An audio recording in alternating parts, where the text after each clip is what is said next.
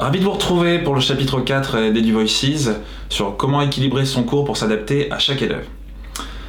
Alors bah, déjà tout d'abord bah, merci pour les interactions qu'on a pu avoir à chaque fois bah, de nouveau entre les, différentes sessions, session 3 et cette session 4, on est ravi de vous retrouver.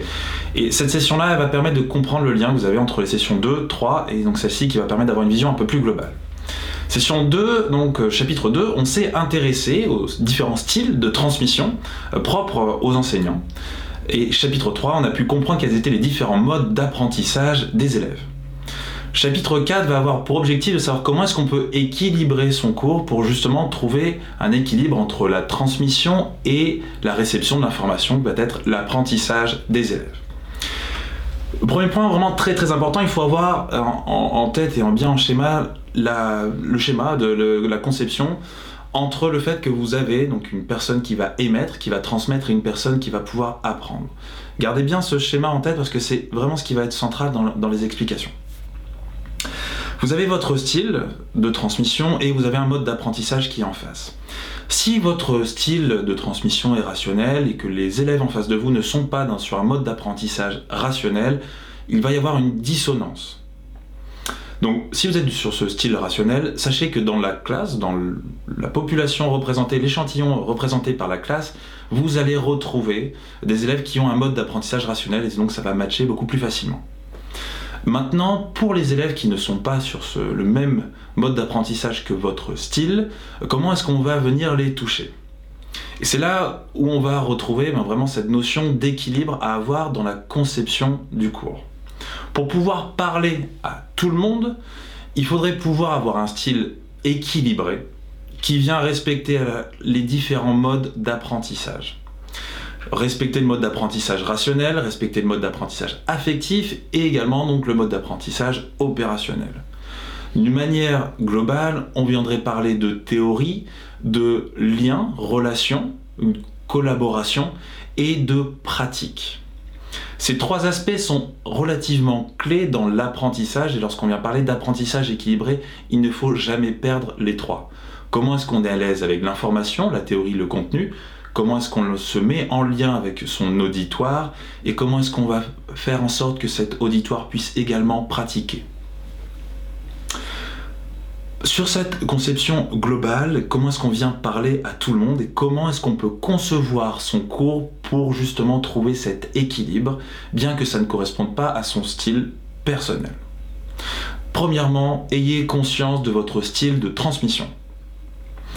Si vous êtes un affectif, vous allez savoir que bah, vous n'allez pas avoir beaucoup d'efforts à faire sur la notion de être en lien, être en relation et faire collaborer les élèves c'est simple pour vous.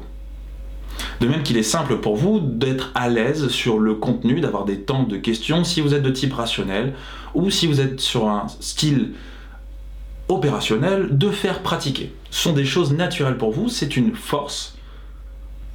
Il faut en avoir conscience, appuyez-vous dessus, mais ne restez pas uniquement sur cette force-là. Ce qui est important, c'est de voir quelles sont non pas vos faiblesses, mais les axes de progression sur les deux autres styles sur lesquels vous êtes moins à l'aise ou sur le style sur lequel vous êtes moins à l'aise. C'est cette notion-là, ce progrès-là, qui va vous permettre davantage de venir équilibrer votre cours.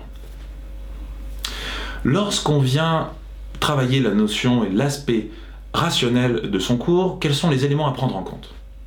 Les éléments relativement simples. L'idée n'est pas de vous donner des choses compliquées, on va parler sur du concret. Tout d'abord, il faut pouvoir donner le plan de votre cours, donner l'organisation de l'information. Même prioriser les informations pour faciliter l'apprentissage pour les élèves qui vont être sur un mode d'apprentissage rationnel. Donc bien gérer l'info, trouver un plan. Laisser des temps de questionnement pour les élèves qui sont sur ce mode d'apprentissage pour qu'ils puissent poser leurs questions. Ils analysent, synthétisent dans leur tête, mais ils ont besoin de poser des questions et d'avoir des réponses.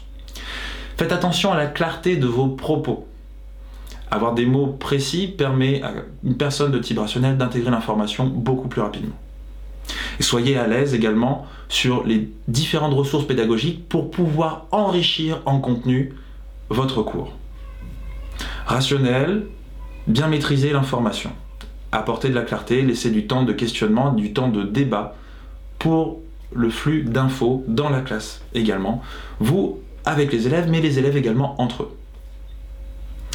Maintenant, sur le style affectif, comment est-ce qu'on travaille le style affectif, comment est-ce qu'on équilibre son cours en travaillant l'apport affectif au sein de la classe? Question qui peut paraître un petit peu abstraite, on, pas, on parle rarement de la notion d'affect ou d'émotion lorsqu'on vient parler de transmission.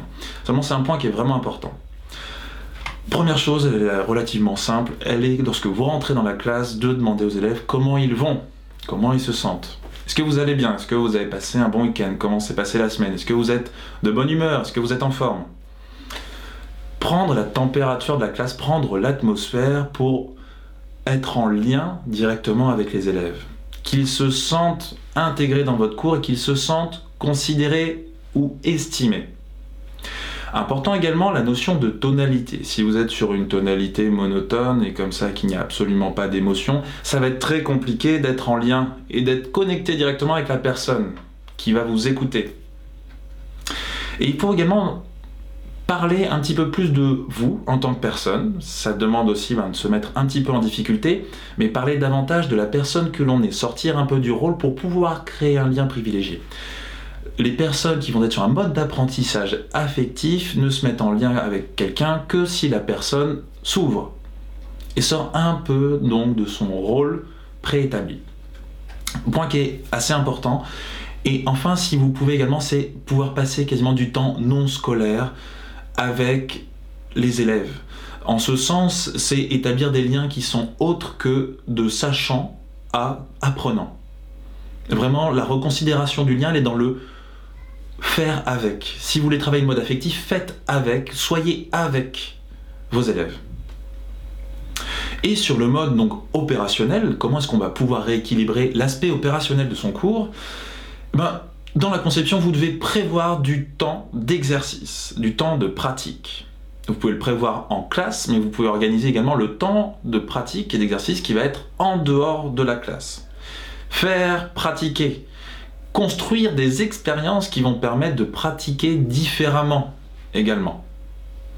Et un point qui est extrêmement important, vous devez rendre concret votre cours. La simple théorie pour quelqu'un qui est sur un mode d'apprentissage opérationnel ne permet pas la compréhension. Vous avez besoin de lui montrer, mais lui expliquer le à quoi ça sert, comment est-ce que c'est utile? Et donc si vous devez expliquer en mathématiques le concept, euh, le théorème de Pythagore, ben, il faut pouvoir expliquer ben, sur un schéma physique où est-ce qu'on va retrouver, quelles sont les différentes applications également qui viennent se servir du théorème. Rendre concret, montrer l'utilité, c'est une façon de rendre plus opérationnel votre cours et de vous connecter aux élèves qui sont sur un mode d'apprentissage opérationnel. Vous l'aurez bien compris, euh, cette notion-là sur l'équilibre, vient impacter la conception du cours. Comment est-ce qu'on va le concevoir? Et à ce niveau-là, très important ben, pour vous de considérer quelles sont les échelles temporelles sur lesquelles vous pouvez agir. et du Voices, on vient euh, travailler pour les enseignants de manière globale. Donc on a autant des enseignants du premier degré à faire partie de la communauté que des enseignants du second degré. Mais la dimension temporelle, la capsule temporelle sur laquelle on vient travailler est totalement différente. Bah, quelqu'un du premier degré va pouvoir travailler sur un équilibre qui va être sur un plus long terme. Il va pouvoir choisir de travailler à la rigueur bah, sur une journée, sur une semaine, sur un mois, voire sur toute l'année, et voir comment est-ce qu'il va pouvoir avoir une année équilibrée dans l'apprentissage pour n'oublier personne parmi ses élèves. Donc il a un choix, une flexibilité qui est beaucoup plus simple, beaucoup plus agile. Pour un enseignant du second degré, c'est différent. Est-ce qu'on vient s'intéresser à la notion de séance sur une heure, ou est-ce qu'on vient s'intéresser sur une semaine, sur une séquence, où on va retrouver plusieurs séances, ou voire même le cours sur l'année, c'est à vous de, choix, de voir et de choisir. Euh, l'idée hein, qu'on va voir sur la fiche pratique que vous pouvez retrouver directement euh, sur, notre site, elle est, euh, elle va être justement de vous amener différentes bonnes pratiques par rapport aux différentes dimensions temporelles sur lesquelles vous pouvez travailler pour justement amener l'équilibre global sur votre cours et n'oubliez personne en route. L'avantage, hein, on le rappelle, c'est de ne pas avoir des classes à deux vitesses. Votre style naturel amène un apprentissage, favorise un type d'apprentissage. Donc comment est-ce qu'on fait en sorte que tout le monde puisse apprendre en même temps? C'est là le principe de l'équilibre. On vous a parlé donc d'équilibre, donc une adaptation globale du cours pour toute une classe. Le chapitre 3 vous a permis également de travailler sur l'hyper-individualisation, comment est-ce qu'on regarde la façon dont un élève peut apprendre et comment est-ce que du coup on peut aussi le remonter à niveau. Donc intéressant de pouvoir jouer sur les deux aspects. Avoir un apprentissage, proposer pardon, une transmission globale pour tout un collectif et éventuellement venir s'intéresser à certains élèves en individuel pour leur proposer un mode d'apprentissage qui leur corresponde individuellement pour et aussi faire en sorte parfois qu'ils rattrapent un certain niveau.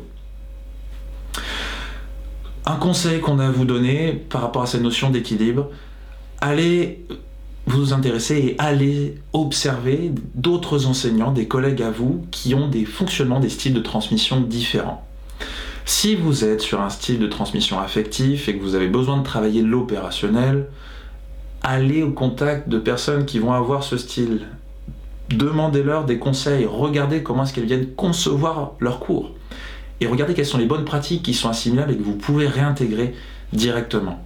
Vous avez beaucoup à apprendre entre vous. Le style de transmission est très personnel et plus vous allez être au contact de styles de transmission différents, plus vous allez apprendre et pouvoir appréhender cette notion d'équilibre du cours et donc de la transmission. Vous l'aurez compris, euh, les chapitres 2, 3 et 4 sont complémentaires donc dans cette compréhension globale de la notion d'équilibre du cours, sur la transmission et sur l'apprentissage. Et on espère, on vous invite à venir échanger aussi sur la globalité de ces chapitres. On est ravis de pouvoir aussi continuer de vous suivre. On a encore six chapitres à voir ensemble. Le prochain chapitre, chapitre 5, viendra s'intéresser sur comment est-ce qu'on peut transmettre le comment apprendre à apprendre aux élèves afin que eux, dans leur quotidien, dans leur pratique, puissent gagner du temps et apprendre plus facilement. On vous remercie de nouveau ben, d'avoir écouté, d'avoir pu participer également donc, euh, à la conception de ce chapitre 4. Un grand merci à tous au niveau de la communauté et surtout ben, continuons à échanger ensemble les bonnes pratiques pour faire progresser la communauté tous ensemble. Merci à vous et à très bientôt. Ciao